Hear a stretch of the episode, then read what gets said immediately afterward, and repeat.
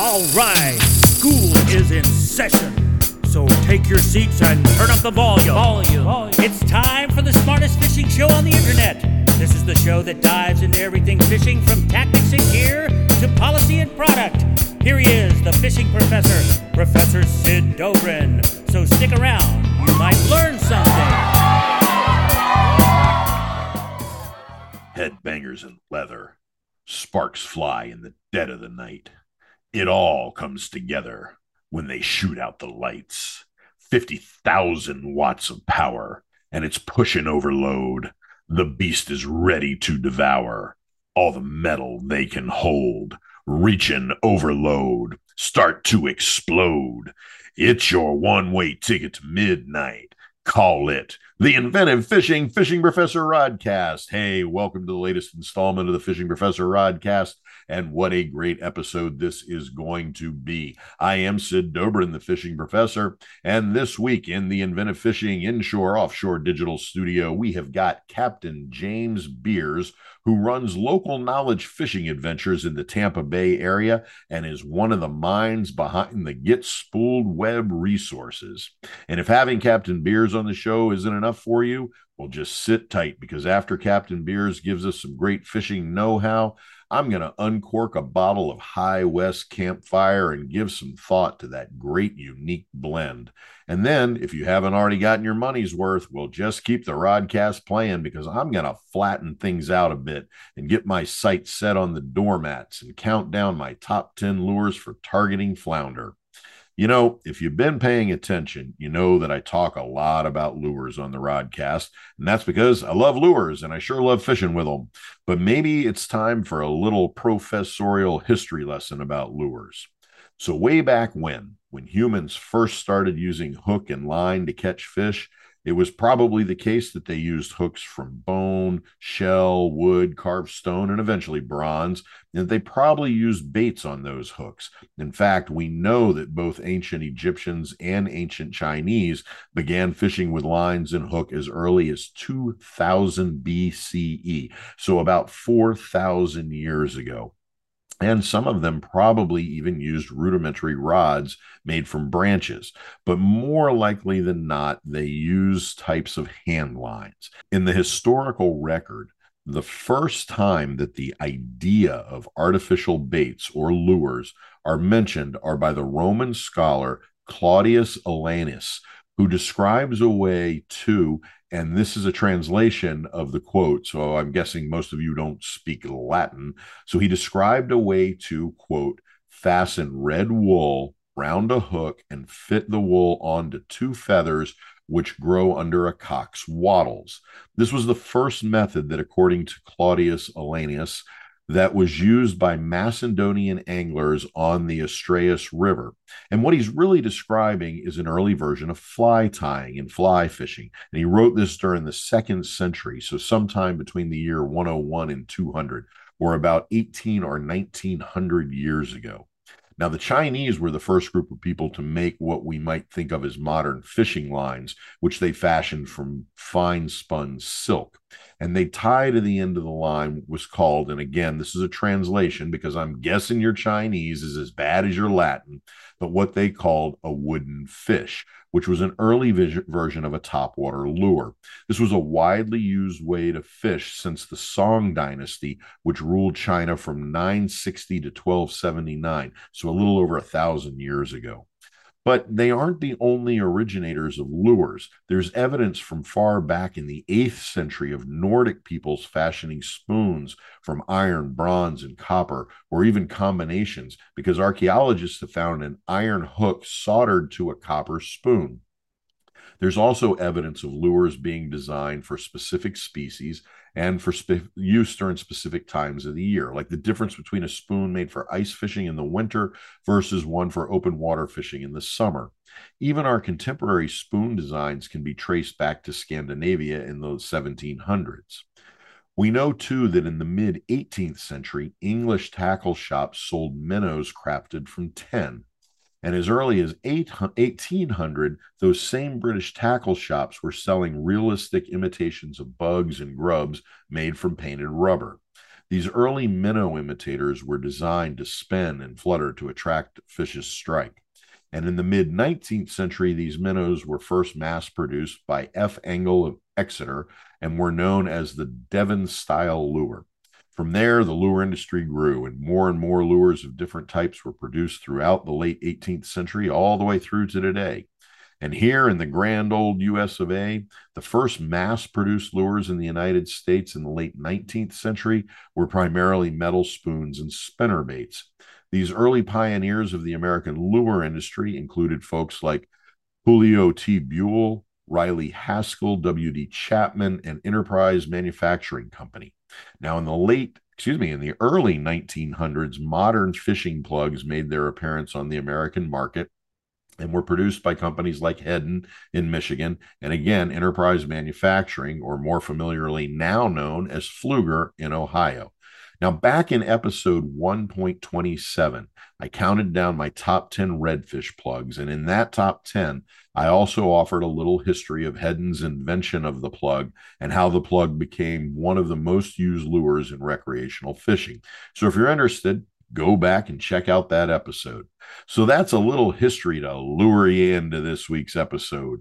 And with that impartment of knowledge, let's get casting.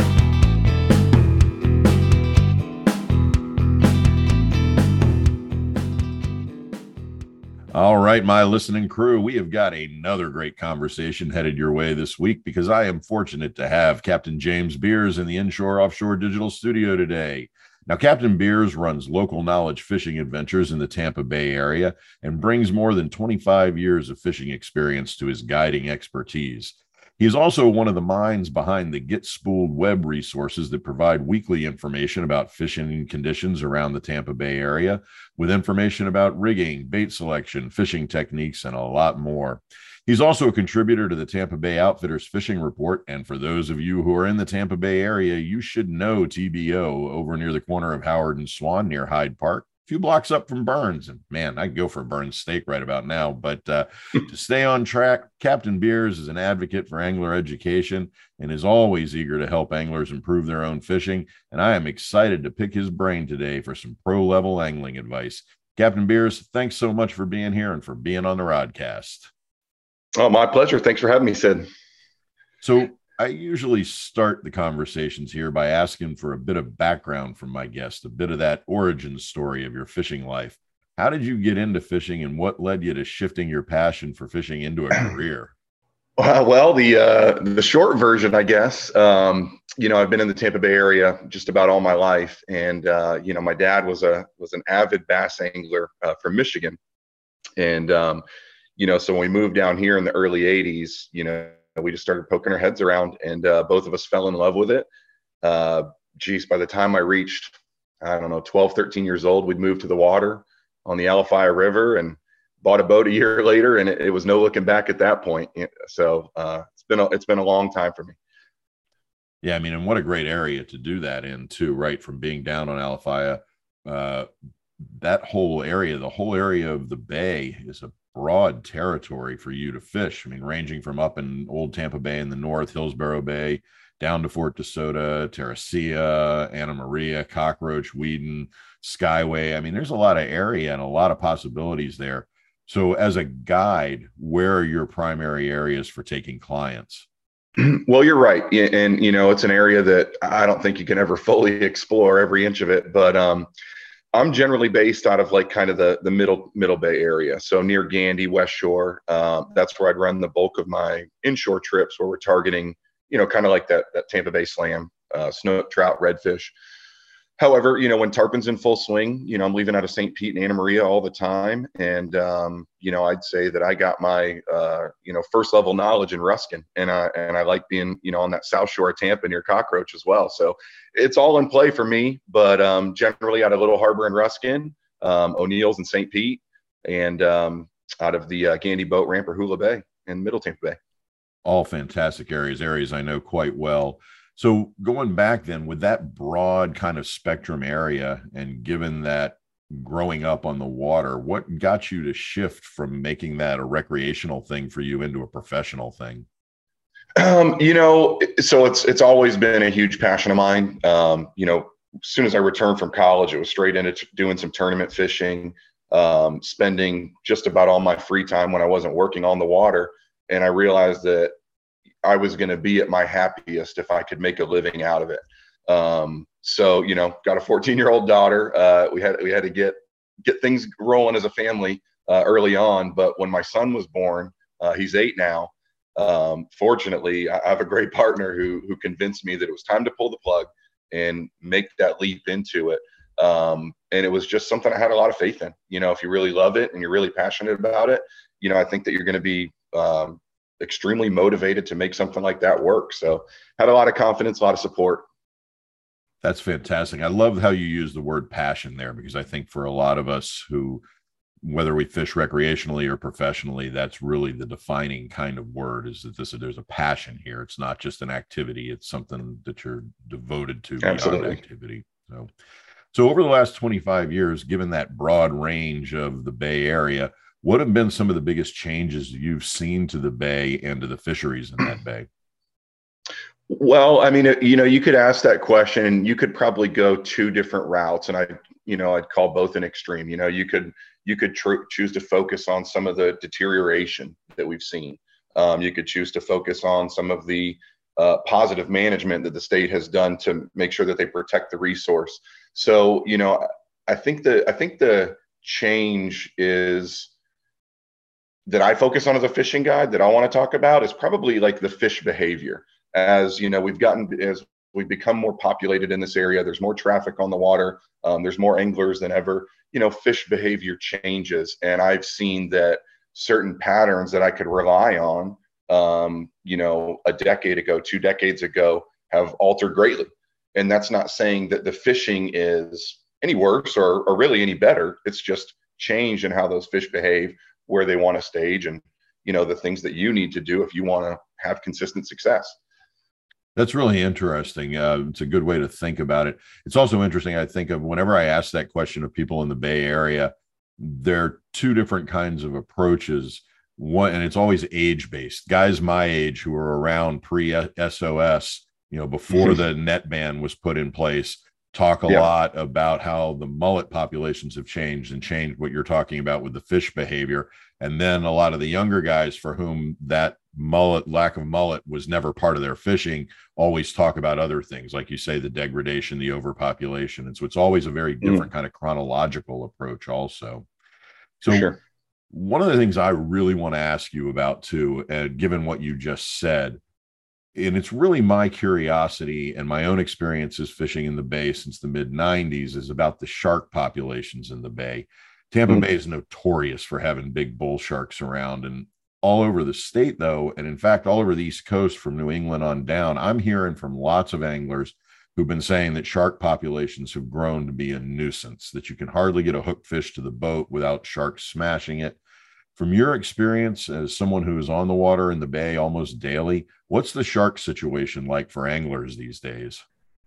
So you know, it is a nuisance. I, you know, for me, it kind of always has been, and you know, that's part. You know, I think what draws them inside the bay is the you know the uniqueness of the estuary. Right, there's an infinite uh, feeding resource for for sharks or really any predator for that matter.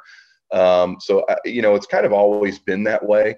I, I will say that I think that as you know the the wildlife, and this includes dolphins. Uh, you know, tons of dolphins is that they really do adapt and get smarter and they start to learn you know our angling habits and it seems like places like the skyway bridge uh, and, and, i'm going to focus on tarpon for a second so like the skyway bridge like egmont key um, like Bean point near anna maria you know kind of these tarpon hubs where there's already a huge population of fish well you know the population of fish can be hard for a shark to target. You put a hook and line in them now it changes the game and it makes it easy prey you know so i think that i guess word is spreading throughout the, the shark community as well. But um, you know so i think that that's just something that as these sharks you know they live a long life and they return to certain places year after year and they're they think oh geez well this is a lot easier right here by this big structure or this big congregation of boats. Let's hang out here and see what happens. So um, you know it, it is it is growing um, there are good years and bad years you know this this past year was particularly tough to get fish to the boat. Um, but something I notice is it's early on in those bites. It's like when a certain area is beginning to get really good, when Bean Point is just like it just started, you know, that first week can be real tough with the sharks, and then it tends to calm down as those fish spread out and kind of the the the dust settles, if you will. Yeah, that makes perfect sense. I used to fish the clam bar um, just inside the Skyway quite a bit in yeah. East Beach and Fort DeSoto, and you know, it was always that fall bite that the sharks yeah. just seem to just jack up in the numbers right around there. You wouldn't want to oh, yeah. the clam bar during October. So, you know, something interesting, Sid, is uh, you know, I spend a lot of my time fishing Upper Bay, and you know, when when tarpon isn't full full, full swing, I like to get up in that Safety Harbor double branch, you know, Old Tampa, and um, that's an area that I would say over the years I hadn't been accustomed to seeing a ton of bigger bull sharks. You know, we get a lot of the flats shark species, but a lot of the bigger bull sharks you wouldn't you wouldn't see as much. Um, this past spring and, and summer, uh, you know, with as many Jack Crevalle that have moved up in there, I've seen more than I ever have up in that region. So north of the Courtney Campbell, or yeah, yeah, let's call it like north of Howard Franklin, you know, um, and going up to Courtney. That's where I spend the bulk of my time red fishing and, you know, making my runs back through those bridges. Sometimes you see those big schools of 10, 15 pound jacks and it, and it brings you in to hook one for, for somebody. And uh, we, we lost a lot of those to the, to the bull sharks, which isn't normal. You know, I don't, I haven't seen that often.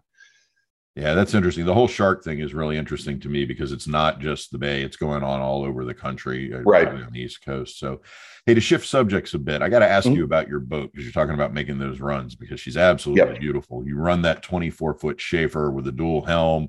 You've got the Rhodan up front and the twin power poles on the transom. Tell me about the boat and why it's your boat of choice for Tampa Bay.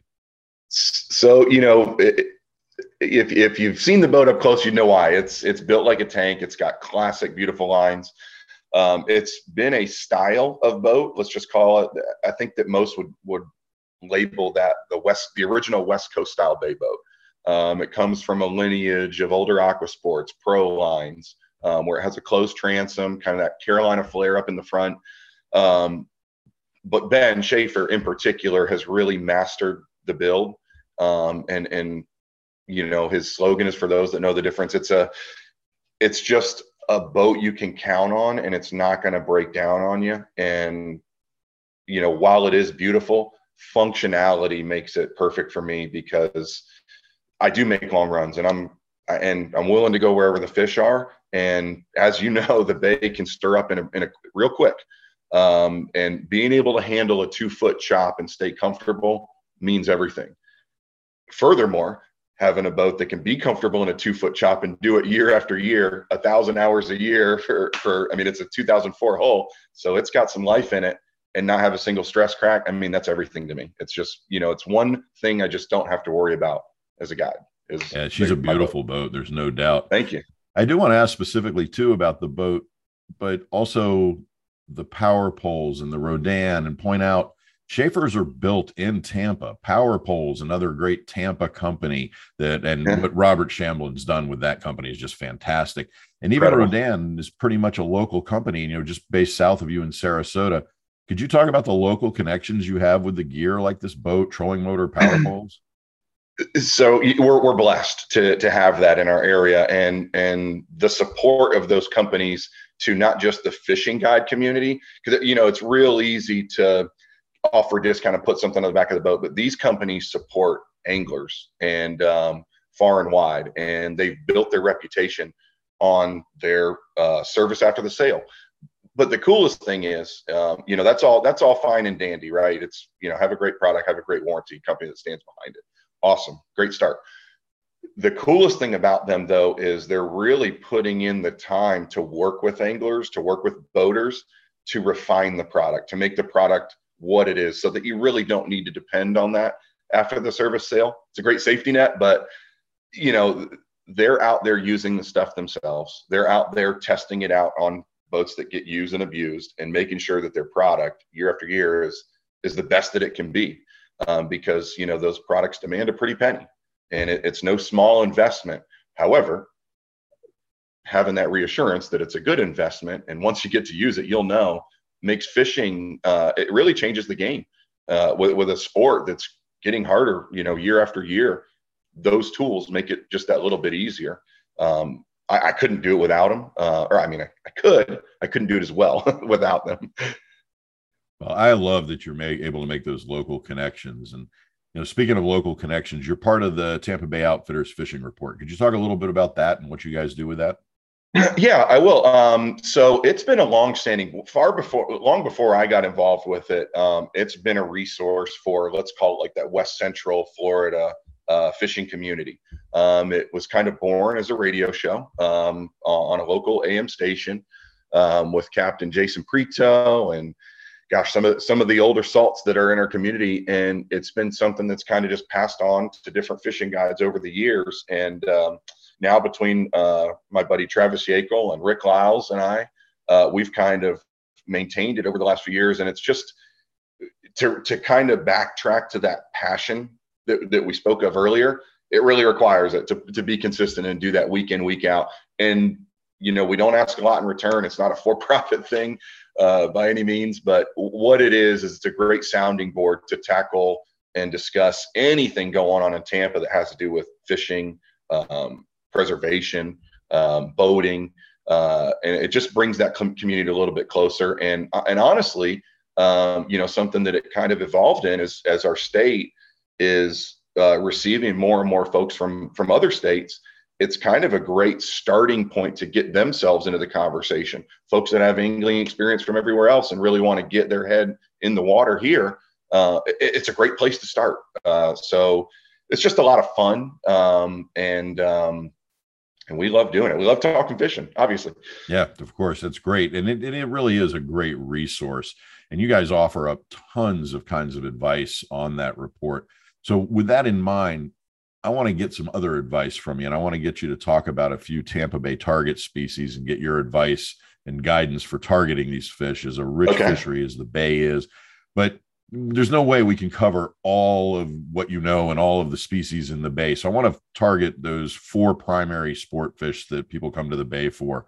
And let's start with a fish that you've really earned a reputation as being one of the best guides in the area for finding and catching, and that's redfish. Talk mm-hmm. to me about red fishing in the bay and the James Beer redfish philosophy. You know, so um, gosh, what how we have an hour right? So uh, uh, you know red fishing is one of those things that for me has always been at the forefront of what i'd like to personally go and target right? And it's an experience that when you catch them when you get into them really good that i think is a, is the pinnacle of what I, the, the experience i can share with the customer. Um, for for me it's kind of about the the pursuit of it and really refining that. And i want to and what i mean by that is there are a lot of locations that you can go and have a really high chance of catching a redfish and at the same time have a really high chance of being next to another boat or several.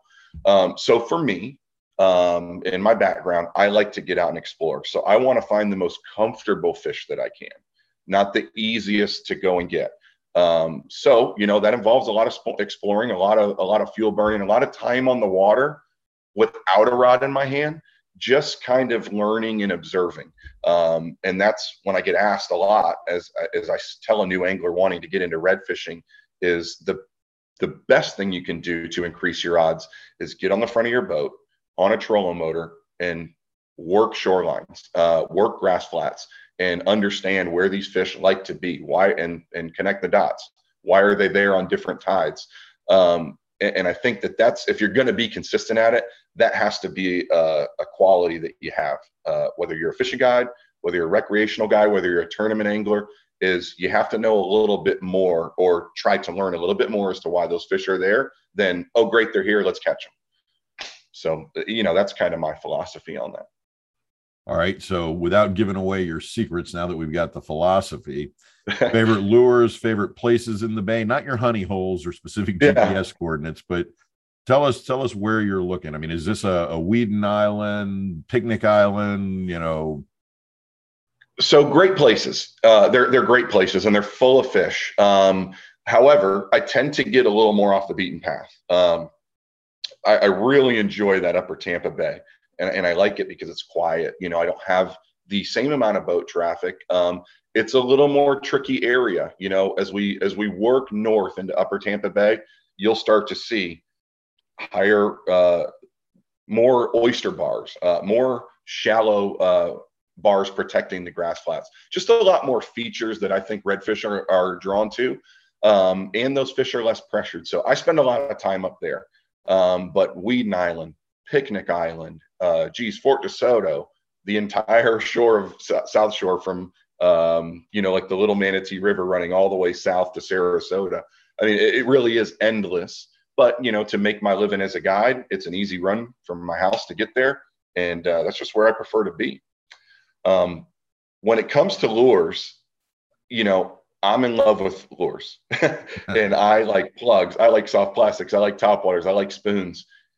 But, you know, and here's a question I get asked all the time, Sid. If you only could pick one, what are you going to use? And that's going to be a that's on the list today. That's yeah. on the list. It's a jig head and a paddle tail. It's so uh, diverse in how it can be fished, cast it a long way, work it a bunch of different styles. We can make it look like a shrimp a crab, a mullet, a pilchard, pinfish, you name it.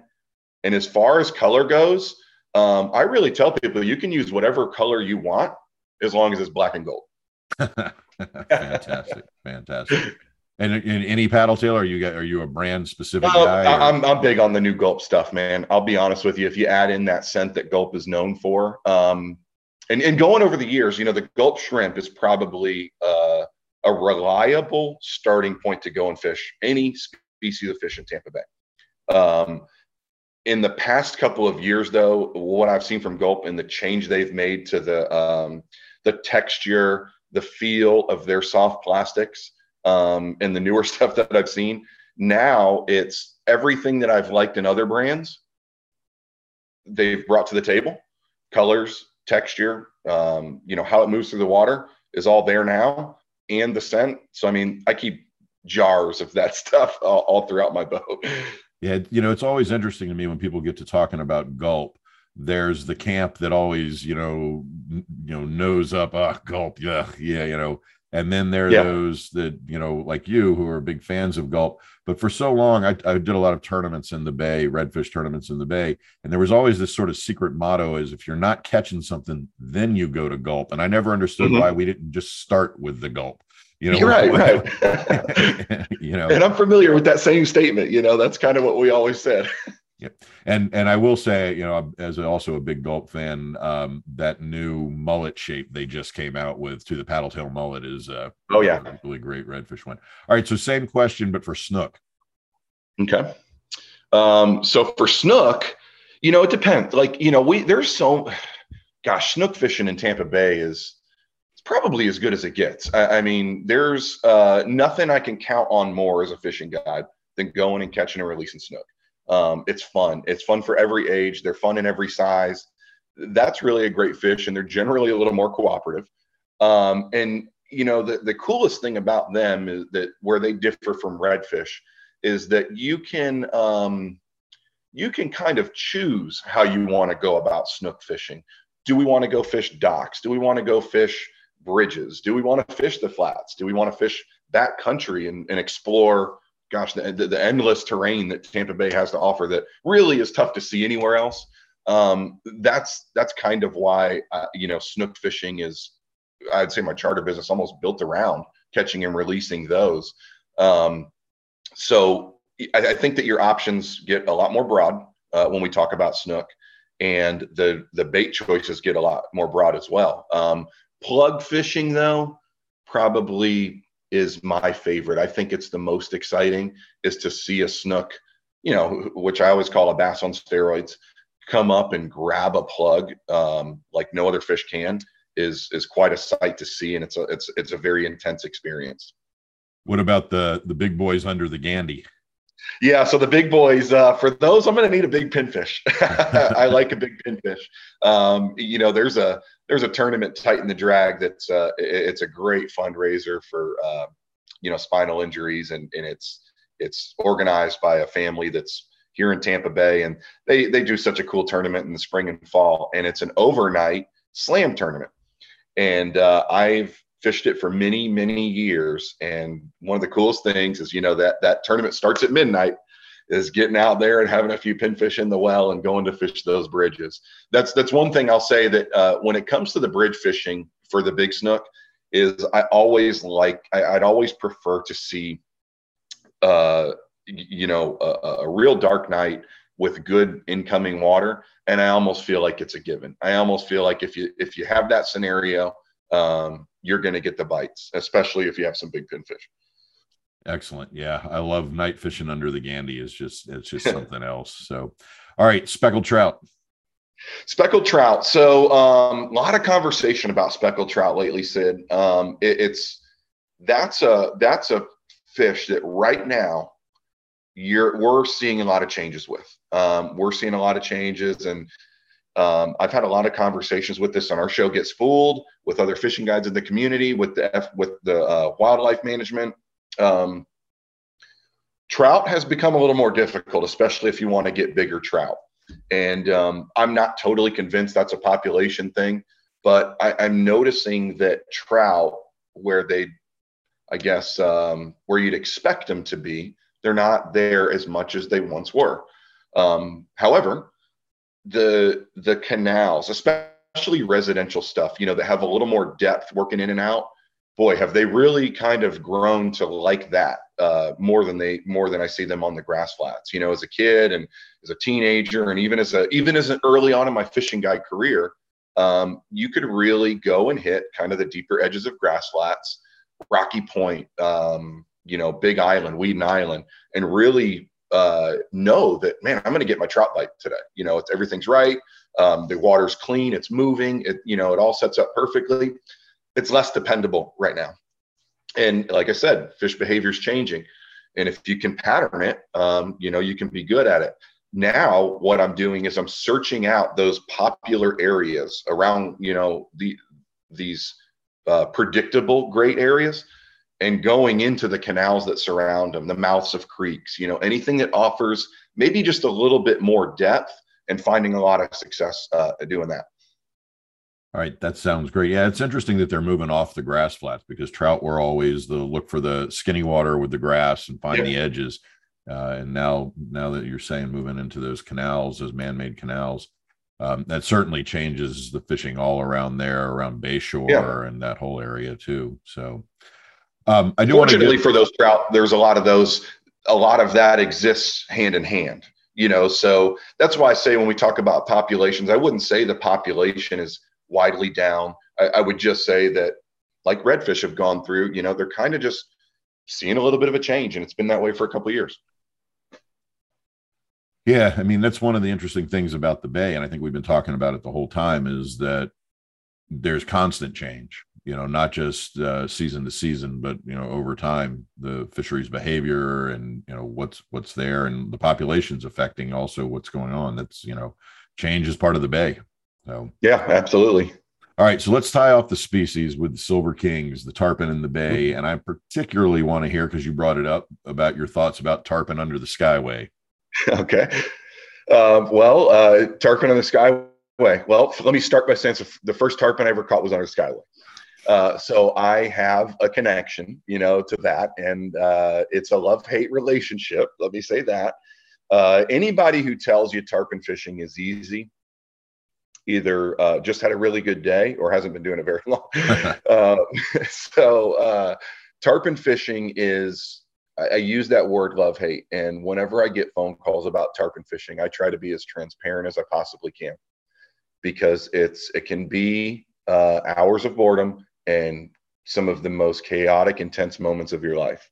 And if you're prepared to wage that war, then it will grab you and pull you in and pull you so deep that you'll never want to fish for another species again. Um, so that's tarpon. uh, you know, Tampa Bay is a great uh, fishery for it. Um, you know, I would probably say it's one of the better uh, in, in, the Florida area. Obviously, everyone knows Boca Grande, the Florida Keys, the mullet run on the East Coast. There's a lot of cool ways to do it. Um, but Tampa is probably the best to do it in all the ways, right? If we want to do it on fly, if we want to do it on bait, if we want to do it on artificial, if we want to do it on a beautiful beach, if we want to do it in backcountry, you know, it's probably one of those few that you can do it any which way you choose. Um, the Skyway, though, I think is really, in my opinion, the epicenter of what makes it special, right? Uh, it's a bait hub. you know, it's going to hold bait every single day of every single year for as long as I've been on the earth. There's been bait at the bridge. Um, that makes it a great resource for tarpon who who are coming in here with a you know a voracious appetite. That's what they're here to do.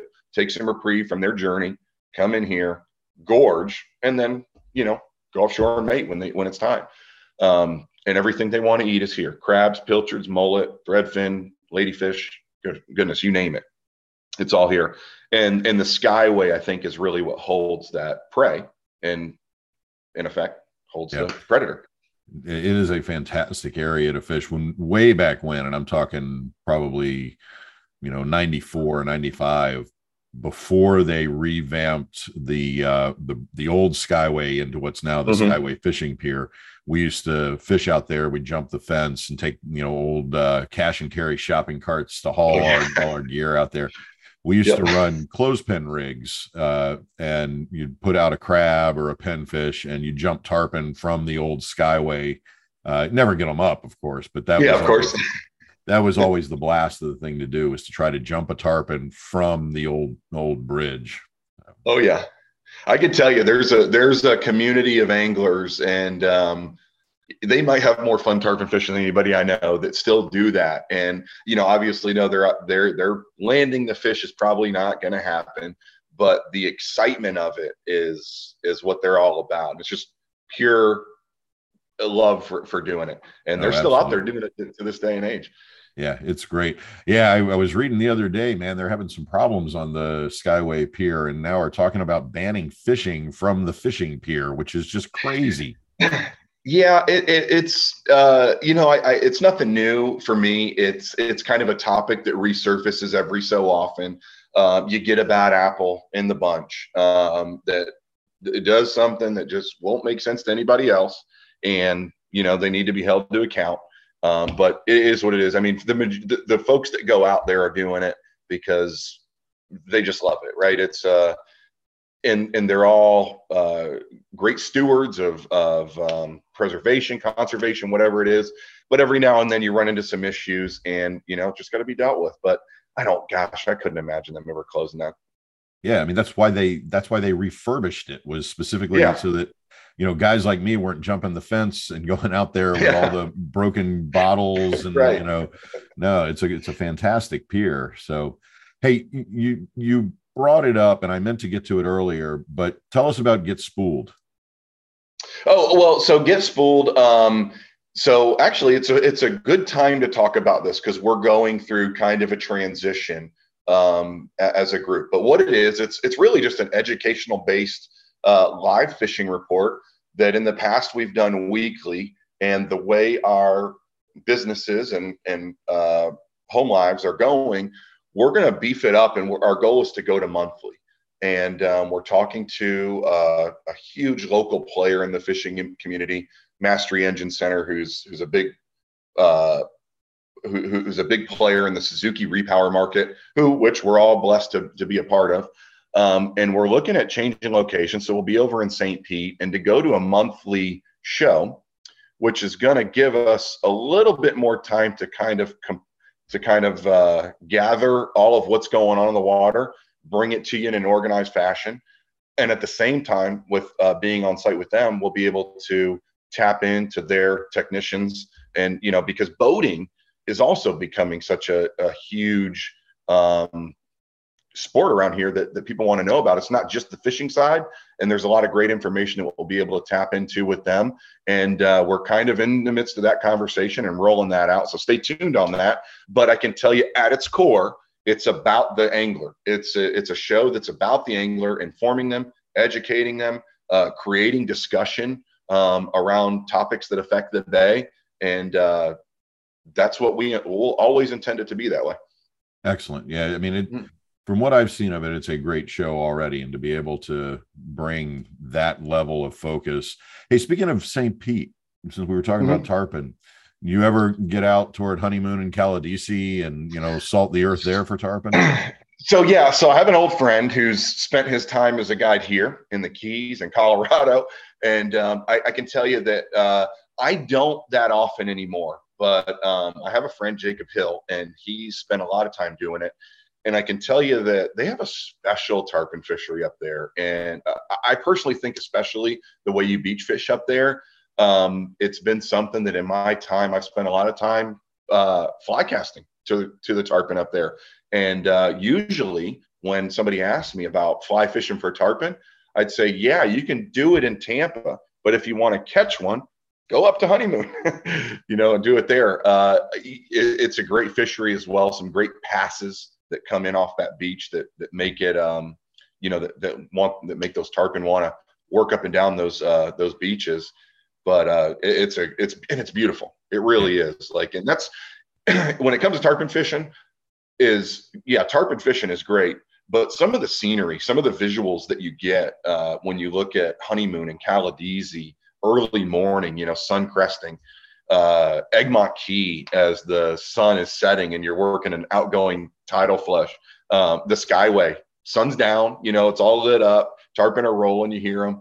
I mean, those are those are visuals and moments that are going to be imprinted on you forever, and that's also what makes it so special. Yeah, it's it's amazing out there. I love red fishing uh, in that no motor zone around Cal- the DC. Just fantastic red fish around Me that too. island. Yeah, and as an as an avid fly angler, uh, I can tell you that that's worth the trip. That's worth it uh, to absolutely. get up in that area. Yep. All right. So, with all this in mind, we've got the media, we've got the boat, mm-hmm. we got the species. So, let's talk about the gear a little bit. And, you know, you just said a little while ago, you're a big lure guy. I'm a big lure junkie too. I do a lot yeah. of lure reviews on the show and things like that. But I also know that you're a big fan of Penn, And I'd like yeah. to hear about why you're dedicated to Penn spinning reels and how you think about your spinning gear for the kinds of fishing you're doing. Okay. Um, well, uh, you know, I can tell you that growing up and uh, in the Tampa Bay area and, this, and, and fishing exclusively saltwater is getting dependable reels that are going to last. And that as a youngster working at Publix or where, you know, wherever I've been, I've made my money in the past, when you invest that money, nothing's more frustrated than a reel breaking down. And, and if there's an environment that'll do it, it's the saltwater. And if there's a saltwater environment that'll do it fast, it's Tampa. You know, you have so many different species when you go out. Um, so not only do you have the element of the salt and corrosion that exists, you also have the element of, hey, I'm out here trout fishing and I just took the 35 inch red and it blows up all the gears inside of it. Uh, so that's a little bit about how I think about a spinning reel when I choose it, right? It has to be uh, corrosion resistant, you know, saltwater proof, let's call it that. Um, and, and, and nothing is, but if there's one that's close, it's Penn. But it also has to be able to handle whatever I throw at it, right? And as a fishing guide, the one thing I learned is you just can't have a ton of different setups. I can't have 5,000, 6,000, 8,000s conventionals, 2,000s for trout. It just doesn't work. There's not enough room. I need to have five or six of one thing that can do it all. And that is a reel that over time, spending my own money on, has proven to me that it's going to outlast um, some of the ones that I've used in in the past. Uh, they've made some innovations in the past few years, namely the CNC machine main gear. That, gosh, I mean, sometimes I'm replacing reels that I don't know why because they still work great. And that's after a lot of use and abuse. So that really is what it boils down to for me, Sid, is just knowing that I can put one size spinning reel, about a 3000 on the boat, count on it. And if I run into something that's a big surprise, I've got a chance. Yeah. And one so let me ask you a different kind of question about that though. I mean, yeah. I, I, hear what you're saying about the Penn spinning reels and mm-hmm. you know, the whole East coast of the US has been sort of spinning reel focused since early yeah. on, since you're really since Penn started developing reels back during the Great Depression. But mm-hmm on the West Coast, California, they're big into these low profile bait casters, and we're starting to see those make their way over here. Are you seeing any of you know the inshore guides in Tampa starting to switch from spinning gear to the low profile um, uh, bait casters? Well, so here and there, I wouldn't say that the fishing guide. Well, who, who I'll tell you that that type of reel is going to be aimed at is probably going to be more your sight fishing, exclusively artificial, and especially tournament anglers. Um, you know, and let's look at some of the best red fishing that you know we have in the in the southeast. Let's go. Let's look at Texas, moving east into Louisiana, up to South Carolina. You know, all around Florida. Well, Texas and Louisiana, go over there and look count how many guys are using spinning reels inshore. About about none. They love the bait casters. Um, where I think that like when we get into my region, is that most of our fishing guides and most of our recreational guys have to use such a wide variety of uh, baits and lures that the spinning reel, I think, without having an arsenal of different sizes with different um, types of line on them, is probably just going to be a little more effective. It's going to allow us to cast a shrimp with just a little split shot that doesn't weigh much, a big bait, um, a, a three eighths ounce jig with a paddle tail, a top water, it, it, without having to worry about, oh, shoot, this line is maybe just a little too thin. I don't want to backlash it. And tons of wind, you know, and I think that's where the spinning reel just tends to dominate this region is for that reason. Yeah, that makes perfect sense. I hadn't th- taken the wind aspect of it into consideration, but yeah. And uh, you know, I was looking the other day at you know Penn's Fathom and some of the other level ones that are out there, thinking I might just have to start trying that for you know pitching yeah. top water or something. So yeah. yeah. and their newer, lower profile saltwater bait casters are kind of answering what the demands of what so many people have asked for for so long um, is to really bring that what Penn's known for, and that's their toughness and durability, and make a really smooth, low profile, lightweight bait caster. And some of the new ones they're offering there in the past two years will just blow your socks off. Yeah, yeah, I'm gonna have to take a look at those. All right, mm-hmm. so a little while ago you were talking about gulp, we were talking about baits, but mm-hmm a while back, I don't remember how long ago, you did an episode of Guides Day Off on Waypoint TV mm-hmm. where you're yeah. cast netting for live bait, greenies, and pinfish mostly. Now, the whole premise of that show is to show what you pro guys do on your days off when you're fishing for you rather than guiding someone there. So, with that in right. mind, when it comes down to it, if on your day off you're going live bait, are you really a live bait guy, uh, artificial guy, or a combo guy, depending on Listen, Sid, I don't, I don't really want to get wrapped into into throwing any type of label on it. I, you know, the the truth of the matter is, is that I love it all. Like I, I love live bait fishing. I love fly fishing. I love artificial tournament style fishing. I just love fishing. Um, so you know, when somebody asks to go, or when my buddies get together, we don't really care what what we use um, you know but there is something exciting about the live bait bite um, that uh, that is special and when it comes to tampa and working down to like the charlotte harbor um, area is the pilchard you know it's such a prevalent bait and call it a white bait a greenback a scaled shark whatever you want to call it and it has a million different names um, having a live well full of those nothing's off. You can go do whatever you want that day. We can go snapper, grouper, tarpon, redfish, snook, flounder, you know, cobia. You know, it's really everything is is on the table. So there's just something about being in touch with the fishery and being able to go acquire the bait, put in your live well, and go do whatever you want that just always sets you up for a great day. So so I really enjoy that style. Yes. Yeah. So, you know, I was thinking about that episode, you know, and I've kind of guided the questions today to be about those bigger, more well-known sport fish, you know, the redfish, mm-hmm. the snook, the tarpon. But on that show, you guys are just having a blast picking up little gags and mangroves. Yeah. And, you know, and I love how excited you're getting over this. And I'm thinking here, here's a guy, Captain Beers, who's known as this fantastic redfish guy, and he's literally giggling over mangrove snapper. And so I yeah. just love the whole attitude on that episode of that show. And, you know, we haven't talked about Tampa Bay's bottom fishing fishery, you know, and there are a lot of great snapper and grouper in the area just as well as some of these other fish. Yep. Yeah. And, uh, you know, snapper and grouper and bottom fishing is such a, um, I, I, I probably don't do a good job uh, giving it enough credit, you know, through my social media accounts and how I advertise my guide business. But not only is it fun, but it's a great way to put some food on the table, you know, and it's delicious. And what's unique about Tampa is that Skyway shipping channel that runs in is a is a major highway for these fish that would never think about coming in in the populations they do.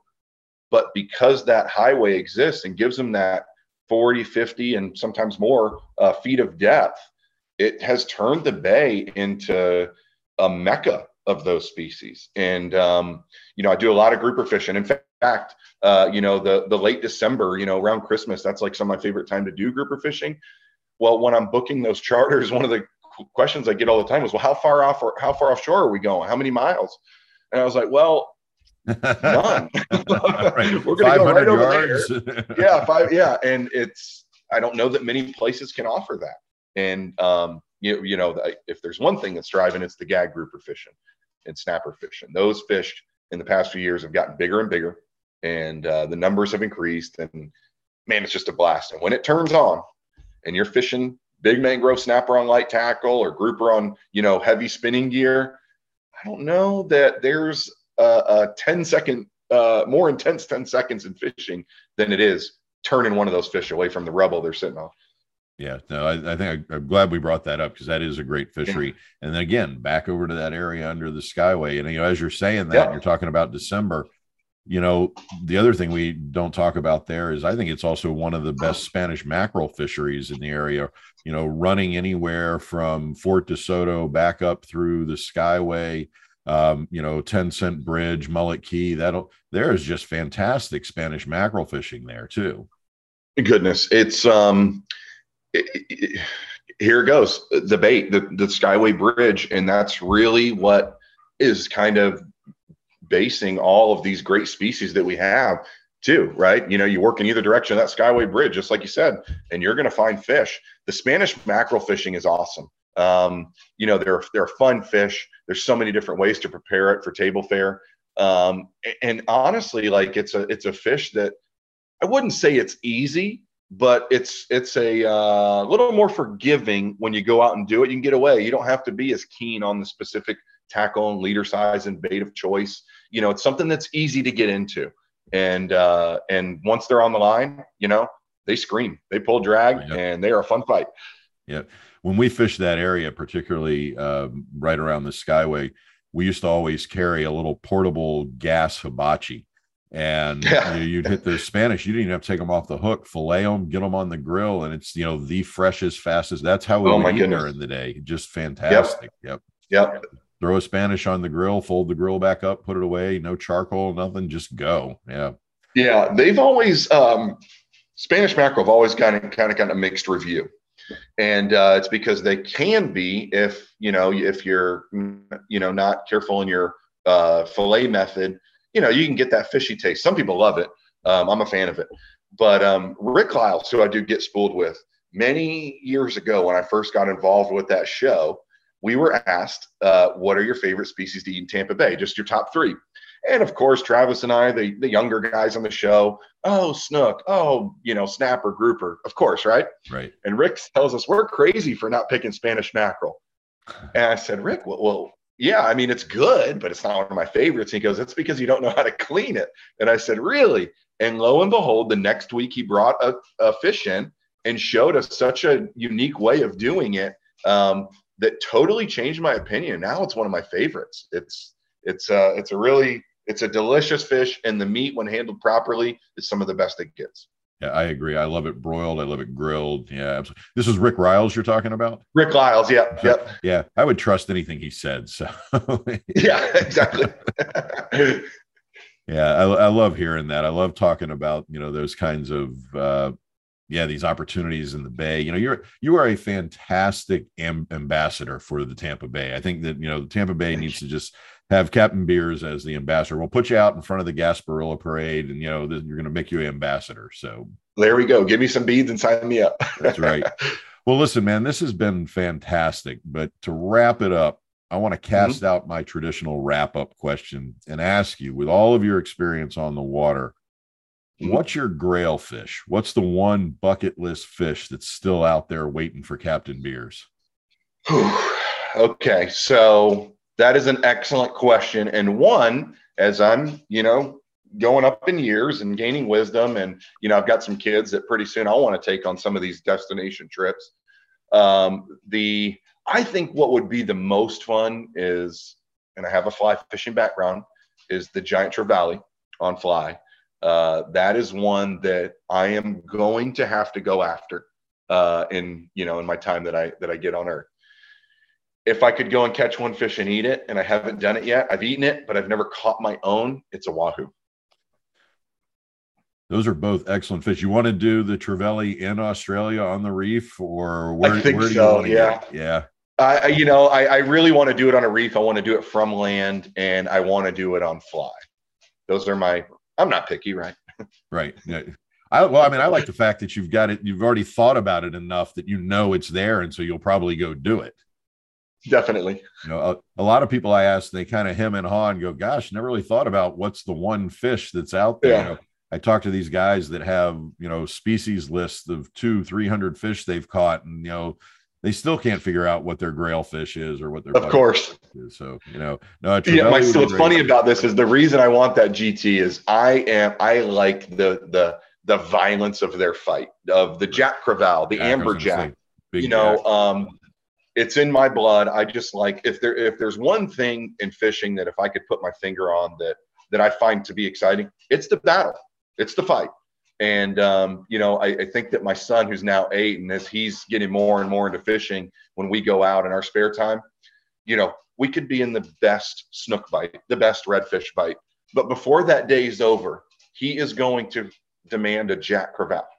And I'm like, well, buddy, you know, hey, we're, doing great out here. He's like, yeah, but I need a Jack, Dad.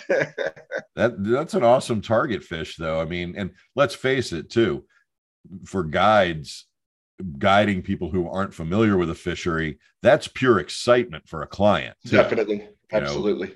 Yeah, they we we do a lot of jack fishing just north of you, uh Chaswisco, Waccasassa area. They come in Yeah. really big and yeah. So So much it. fun. Love it. Love it.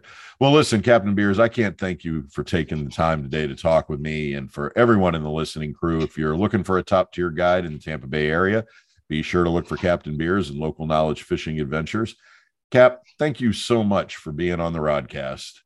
Oh, you're welcome, man. And it's it. Thanks for having me. And I and I love what you're doing, and I love the show. As I told you before, um, it was great to be on, and I could tell you I had a lot of fun talking fishing with you. Oh, thanks. We can talk fishing anytime you want, man. You know, you're, Got you're two hours south of me. So, Absolutely. all right. Well, take care.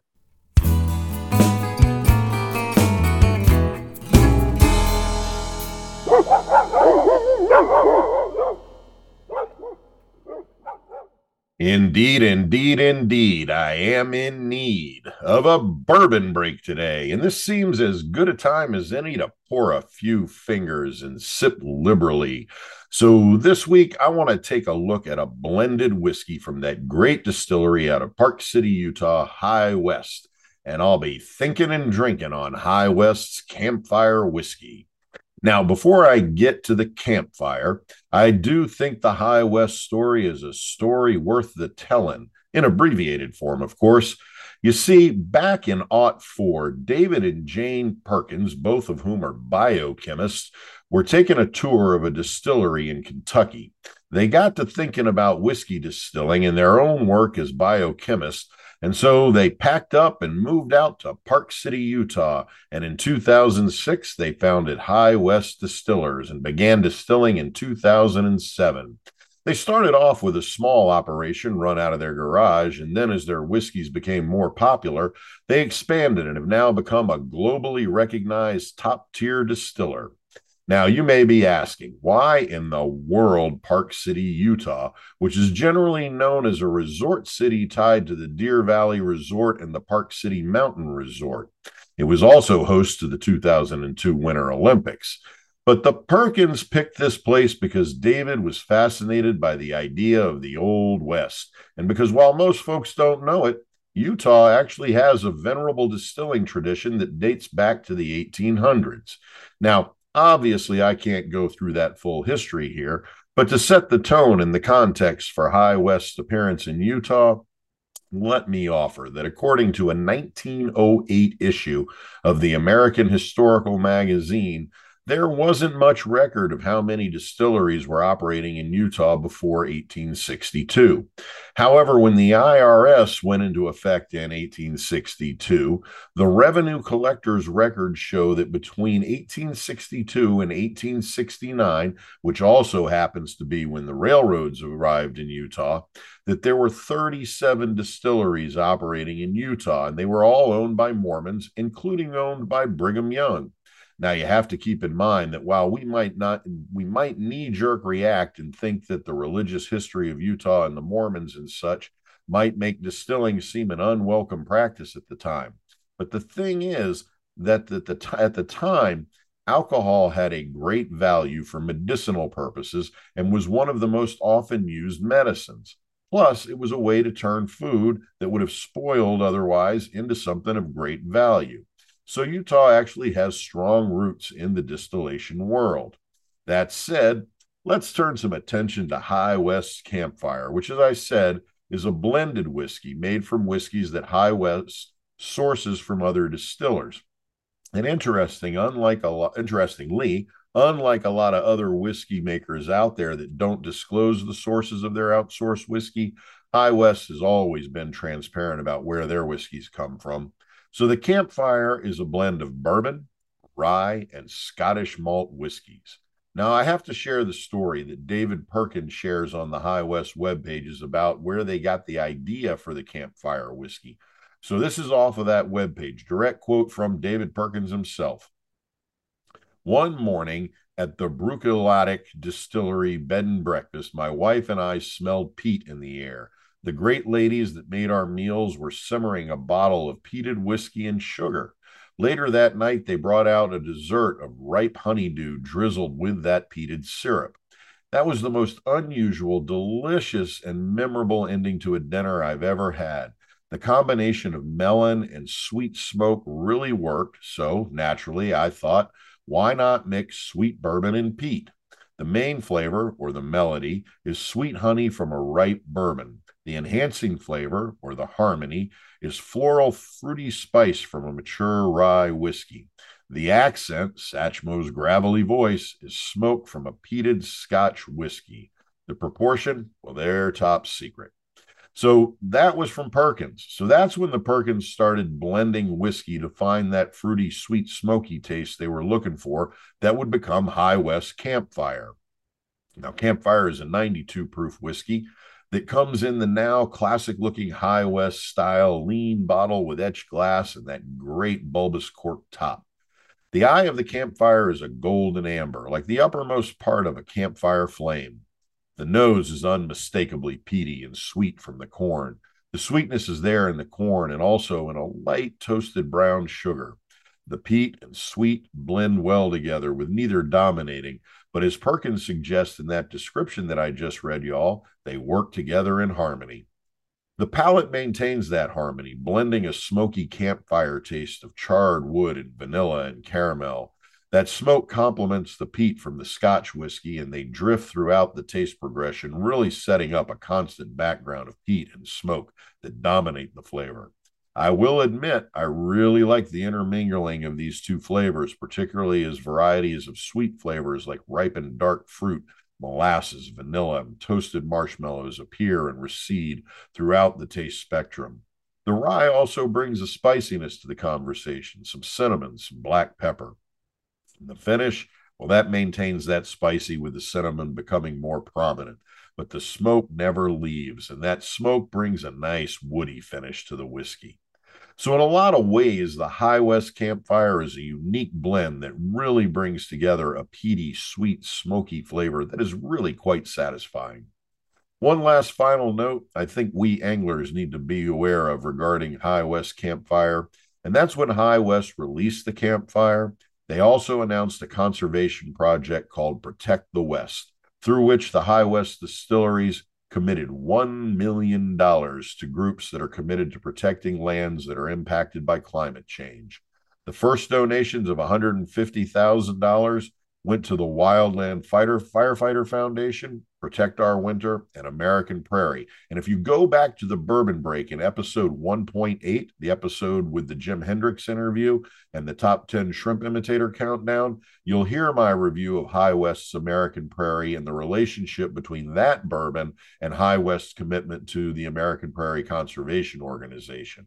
And since Utah and the American West is such a critical place for so many great trout rivers, these kinds of conservation efforts really serve anglers in Western waters in important ways. And those, then, well, they're my thoughts about American Prairie Campfire Blended Whiskey.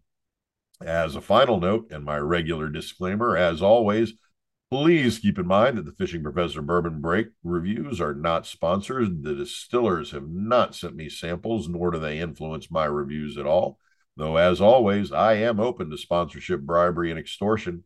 The bourbons I review are purchased out of pocket, and my reviews are based on the keen sense of bourbon know how that I have developed over many years in many of this country's finest watering holes, drinking establishments, dives, pubs, honky tonks, and back alley speakeasies. And speaking of, let me give a quick shout out to the Patterson House in Nashville. Now, this is a chain bar. I think there's another one in Cincinnati and a couple other places, but it's got a great speakeasy vibe to the place. It's small and intimate and dark and just exudes a bourbony feel to it. And they really focus on making great mixed drinks. I've only been there once, but I had to try their bacon old fashioned and boy, am I glad I did. It's a one of a kind cocktail that brings together those two great flavors of bourbon and bacon, which seem to me to have been made to go together since we're quite willing, if not eager, to dive into a rasher of bourbon cured bacon. So why not a bacon infused bourbon cocktail? Just a damn fine drink in a great bar atmosphere in Nashville.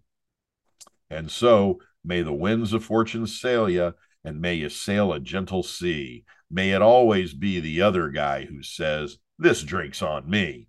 As always, if you've got comments about this week's bourbon break, feel free to email me at sid at inventivefishing.com. And now back to the rodcast.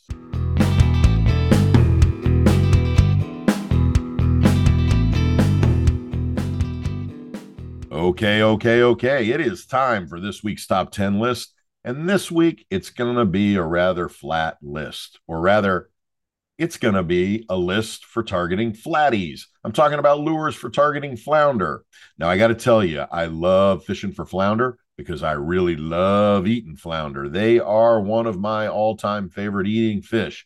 I could eat fried flounder every day and not get sick of it. A little tartar sauce, a little Tabasco, and mm, mm, mm. I tell you what, boys and girls, that is good eating right there. So, yes, indeedy do. I do love me some flounder or two. And I do love catching them too, particularly when you get into a doormat or two. Now, there are about 30 species of flounder around the world, and while they are prevalent in coastal waters, they have even been found in water as deep as 35,000 feet down. Now, there's this little spring near my home that flows into the Suwannee River, which feeds the Gulf of Mexico, called Manatee Springs. And we use the spring as a dive site for dive classes because the water is usually gen clear and the sandy bottom is usually right at 15 feet down, which is perfect for dive training. Interestingly, there is a freshwater flounder that lives in the sound the sand around those springs that never grows to be more than about four inches across, and that can only be found in that spring, nowhere else. And I think that's kind of cool. And if you carefully shimmy your hand below the sand and under one of them, you can lift them from the bottom and feel them try to bury themselves deeper into your hand. It's a really cool thing. In fact, flounder are a really cool fish. Hey, I got an idea let's take a teaching moment and I'll do a little professoring and tell you a thing or two about flounder. So take notes because there's going to be a quiz. Up north, by the way, flounder are called fluke.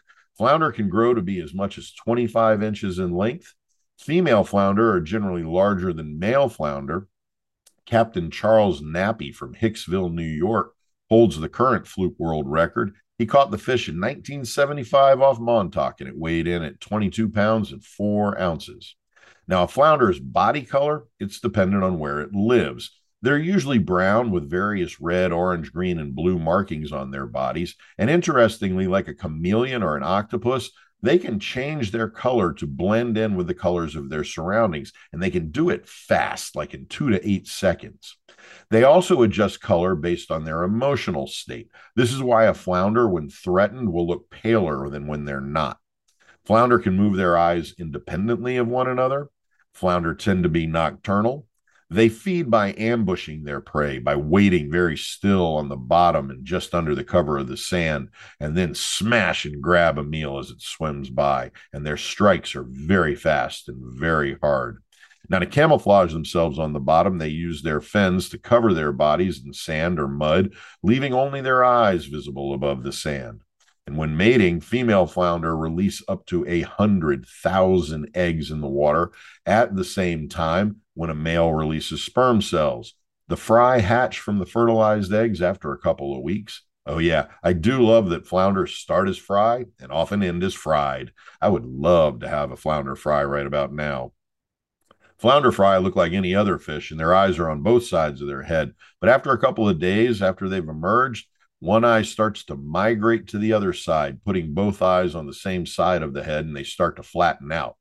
And you know, flounder can grow to be either left eye side fish or right eye side fish. Now, flounder live from three to 10 years in the wild. Hey, in an animal house, Kent Dorfman's Delta Tau Chi name was Flounder, and he was played by Stephen Furst, who was from Norfolk, Virginia. And it was rumored, rumored he was a cousin of a good friend of mine, and he showed up at a party once that I was at in high school, which was weird because he was like 13 years older than me. But how cool was it for Flounder to show up at a party when you're 17 years old? Oh yeah, there was some Disney character named Flounder in some animated movie about a mermaid or something. So that's some cool flounder information. But let's quit floundering around and take a gander at my top 10 lures for catching flounder. And as a reminder, the Fishing Professor Show is not sponsored by anyone right now. So there's no manufacturer influence on this list. It's my honest list, the flounder lures I really use. All right, to get us going, at number 10, I want to say that a white or chartreuse bucktail is fantastic. But I want to be a bit more specific because while a white or chartreuse bucktail is certainly a great flounder lure, I really have to give props to the TTI Blakemore's Roadrunner Bucktail Underspin. Now, this is a unique bucktail in that the head of the lure is bent at a right angle and the lower part of the head has a spinner blade attached to it. So the lure is kind of a hybrid bucktail spinner bait. The rigging eye sits atop the head, giving the bucktail a great jumping action when jigged along the bottom. They are fantastically durable, and the red white version is just a killer on flounder. I should note too that if you're using the TTI Blakemore Roadrunner bucktail underspin or any other bucktail for that matter, adding a curly tail plastic can amp up the flounder attractability of the lure. Think about the classic striper, striper bucktails like the Felmley bucktail jig. Just add a soft plastic tail to the bucktail and you've amped the game up. All right, at number nine, Sea Striker Squid Rig is a great flounder getter and a very popular lure all along the East Coast. It's really a complete rig consisting of a soft three inch squid rig tied with 42 inches of 30 pound test mono. The rig has a number four three way swivel at the top with a snap so you can clip a sinker at the weighted at the weight that you'll need for where you're fishing. The bottom of the rig has a one aught saltwater wide gap flounder hook and a number two nickel spinner blade above the squid body. These lures work great, slowly pulling them along the bottom just as they come out of the packaging. But if you really want to bump up the pro- their productivity, add a piece of strip bait to the hook, and you've got a flounder hounder. They do come in about five color variations, but I will admit I prefer the yellow colorations for flatties. And number eight, how about that magnificent shrimp imitator, the voodoo shrimp? Now, you have to recognize that shrimp are a primary forage for flounder. So, just about any shrimp imitator is a great flounder lure. But the voodoo shrimp is such a fantastic shrimp lure that it needs to be acknowledged as one of the best shrimp imitators out there. Now, I love what Ken Showmont, Kent Showmont has done with egret baits, and his shrimp design and the voodoo shrimp is just excellent. And yes, I've reviewed the voodoo shrimp a few years back, and that review is still available on the Inventive Fishing YouTube channel. And I still think that not only is the voodoo shrimp one of the best shrimp imitators out there, but I also think it's one of the overall best flounder lures available. This is a rugged, soft body shrimp that holds up against a flounder's toothy bite. The soft body has a Kevlar mesh woven through the body to give strength to the body and to help resist tears and short bite rips. It's got a segmented tail and a great front leg action that contributes to its overall real life like motion when a lure is being retrieved or jigged. It comes pre rigged with a weighted hook and fishes just great along the bottom. It has great color options, and Egret Baits have recently added 10 new colors to the Voodoo Shrimp palette. All in all, a top tier flounder lure. All right, at number seven, I'm going to give props to the Voodoo Shrimp, certainly. And if I'm going to give props to the Voodoo Shrimp, then I am both obligated and eager to acknowledge the DOA Shrimp as another great flounder lure. And since the DOA Shrimp really is the granddaddy of all artificial shrimp, I have to place it just a notch above the Voodoo Shrimp in the countdown out of sheer respect for that venerable lure. I'm not sure I'd be willing to say that the DOA or the Voodoo catch more fish than the other, as they're probably both, as they, as they really are both really reliable lures. But the DOA gets a bump because of its pedigree, and it really is probably the most important shrimp lure design in the history of lures, or at least in the history of shrimp lures. It really is the gold standard in shrimp. Now, I've been fortunate to have had a few opportunities to talk with, talk with Mark Nichols about why and how he designed the DOA shrimp as he did. And I've also spent a significant amount of time reviewing Mark's patents for the shrimp. What makes Mark's design so great, and he told me about how much time he invested in getting this aspect of the shrimp right, is that the shrimp falls horizontal like a shrimp does when settling down from the water to a solid surface. If you've ever watched a shrimp swim, when it rests, it settles not with its head up or its tail down but horizontally. The DOA shrimp has this action down perfect. That's in part due to the internal weight of the lure, which also makes this a very castable lure. The DOA shrimp is available in five sizes, ranging from two inches to six inches. I rely a lot on the original three inch model when I am targeting flounder. All right, at number six, let's keep the shrimp theme going and give props to Four Horsemen's Boom Boom Shrimp. Interestingly, Four Horsemen's primary tackle products are their renowned popping corks, and the Boom Boom shrimp is really the only lure that they make. And the Boom Boom shrimp is designed to work best when suspended about 24 to 36 inches under one of their popping corks. But I have to say, the design of the shrimp imitator is so solid that it works great when jigging the lure along the bottom without a, pop, without a popping cork as well. The soft body plastic lure is molded around a seriously strong weighted hook to, and the internal weight gives the lure great balance on the fall and the durable plastic holds up against many of those toothy multiple strikes from a, a flounder they are available in four color options, though I hear that Four Horsemen is getting ready to release new color options. But for Flounder, I have really liked their sea biscuit pattern. All right, at number five, you can't have a flounder lure list without acknowledging H and H H H and H's original flounder pounder. This is a durable soft body lure with a unique design with a kind of grub shaped front portion of the body, but then instead of a paddle tail or a curly tail, the flounder pounder has these two little stubby legs. The lure comes pre rigged with a number four treble hook, which is embedded into the lure, and the two stubby legs extend between the bend of the treble hook, leaving the hook snugged in tight to the soft body. The lure has had the lure has a lead head that is designed to push the lure deeper into the water, cutting through the current and allowing the lure to slide through the water effortlessly. They come in five colors and are all great flounder attracting colors. Okie dokie. At number four, let's jump back into our shrimp cocktail and go with another shrimp imitator that I have fallen in love with, not just as a flounder lure, but as an overall shrimp imitator. And given that I'm putting this lure above the DOA and above the voodoo, you should take that as indicative of my respect for this shrimp imitator. And I'm talking about American Tackle Company's Pro Staff Rattling Shrimp. This is a great segmented tail shrimp imitator that comes rigged with a weighted wide gap hook that is rigged weedless. They're about three and a half inches long. I say that because they're listed as nine centimeters, which converts to 3.54331 inches. And I don't get why a company called American Tackle Company lists their lures in centimeters, but they are an international company nonetheless. The pro staff rattling shrimp are about three and a half inches long, and they weigh at a quarter of an ounce. Quarter of an ounce, but nine centimeters. Come on, guys, quit mixing your scales. They come in five dynamic colors, each of which also has these great high visibility glowing eyes that I like. They all, as do the flounder, by the way, they also have an internal rattling chamber that uses a glass rattle to add a great auditory attractant to the lure that really gets a flounder's attention. All right, ad number three. Let's go with Berkley Gulp Alive Saltwater Swimming Mullet. Of course, like all Berkley Alive lures, the Swimming Mullet is mostly known for its scent qualities and the powerful scent attractant the lure comes soaked in. I also like the design of the swimming mullet, particularly when rigged with either a jig head or a weighted wide gap hook that will let you rig it, uh, uh, the swimming mullet as a weedless. The lure has great tail action and will swim along the bottom in a flounder strike zone very easily. They come in 16 color variations and really can be rigged just about any way you want.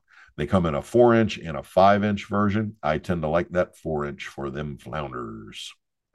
All right, in the runner up position, I'm going to offer up Berkley Gulp surf bite strips fished on a flounder rig. Now, the surf bite strips are an artificial strip bait that you can cut to the size length you want.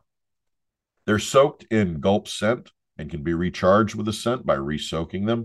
Now, really, these aren't lures per se, but are artificial bait. I like fishing them using traditional flounder rig with a four-aught octopus hook. So really what I'm saying is that you can use a flounder rig baited with the surf bite strip instead of the bait you would normally use. I like doing this because the surf bite strip create a great scent trail and they're really durable. So you're not switching to a new bait with every strike.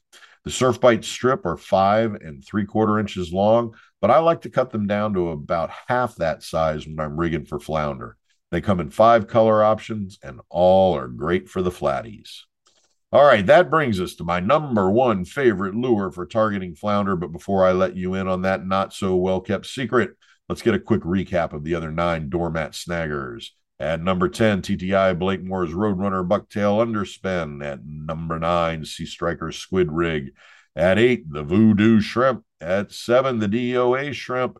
At 6, Four Horsemen's Boom Boom Shrimp. At 5, H&H Flounder Pounder. At four, American Tackle Company's Pro Staff Rattling Shrimp. At three, Berkley Gulp Alive Saltwater Swimming Mullet. And at number two, the Berkley Gulp Surf Bite Strips fished on a flounder rig. And that, my friends, brings us to my number one lure for flounder, and that is fish bites, dirty boxer, curly tail rigged on a spinner bait.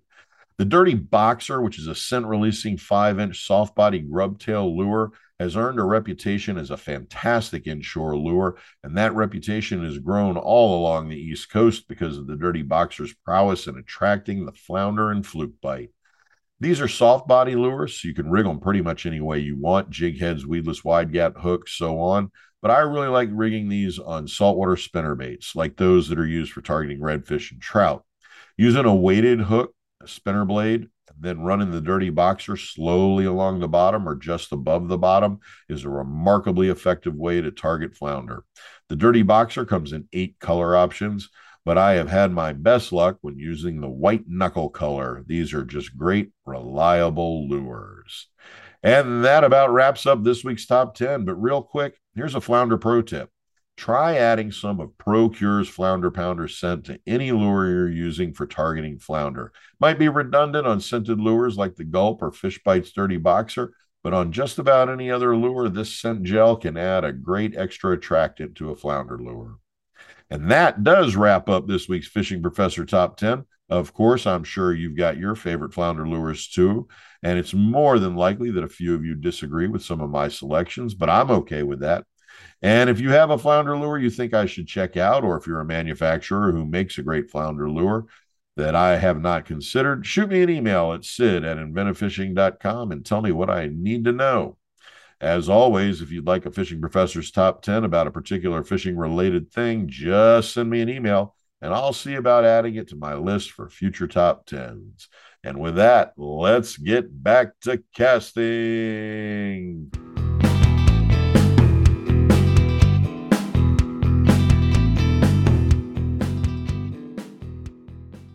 Ah, well, my friends, as the great Bob Marley said, though the road's been rocky, it sure feels good to me. And while I don't think things have been too rocky on this episode, in fact, I think it rocked quite a bit and still feels good, but nonetheless, we have traveled this road to the end and we find ourselves at the close of another episode of the Fishing Professor Rodcast. And I, for one, am grateful that you have shared this little piscatorial journey with me. And I certainly hope you'll be back on board for our next excursion next week. Hey, I do want to thank Captain James Beers of Local Knowledge Fishing Adventures for being on the Rodcast. And if you're down around Tampa Bay, be sure to take the opportunity to get out with Captain Beers for some great fishing and some great fishing know how. I do hope as well that you enjoyed my thoughts about High West Campfire blended whiskey and that you have an opportunity soon to have a pour of it while around a campfire of your own. Of course, I hope you found my countdown of my top 10 flounder lures to be of use, and I hope that you get the opportunity to get out after some of them flatties soon too, and that you find yourself with a fry pan full of them at that campfire. Before I sign off today, I do have a message for our brothers and sisters out there behind the line. The life jackets are on the dock.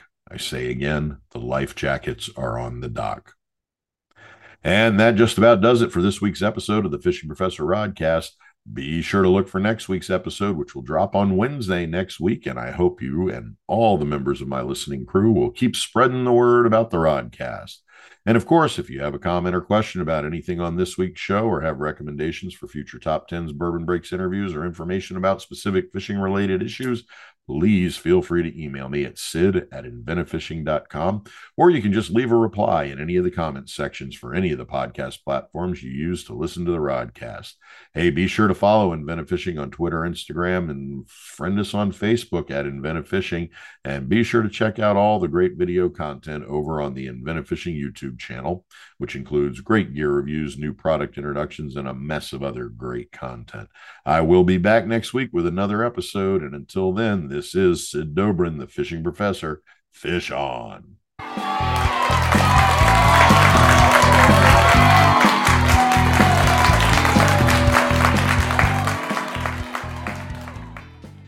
The Fishing Professor Show is copyrighted by Inventive Fishing, LLC.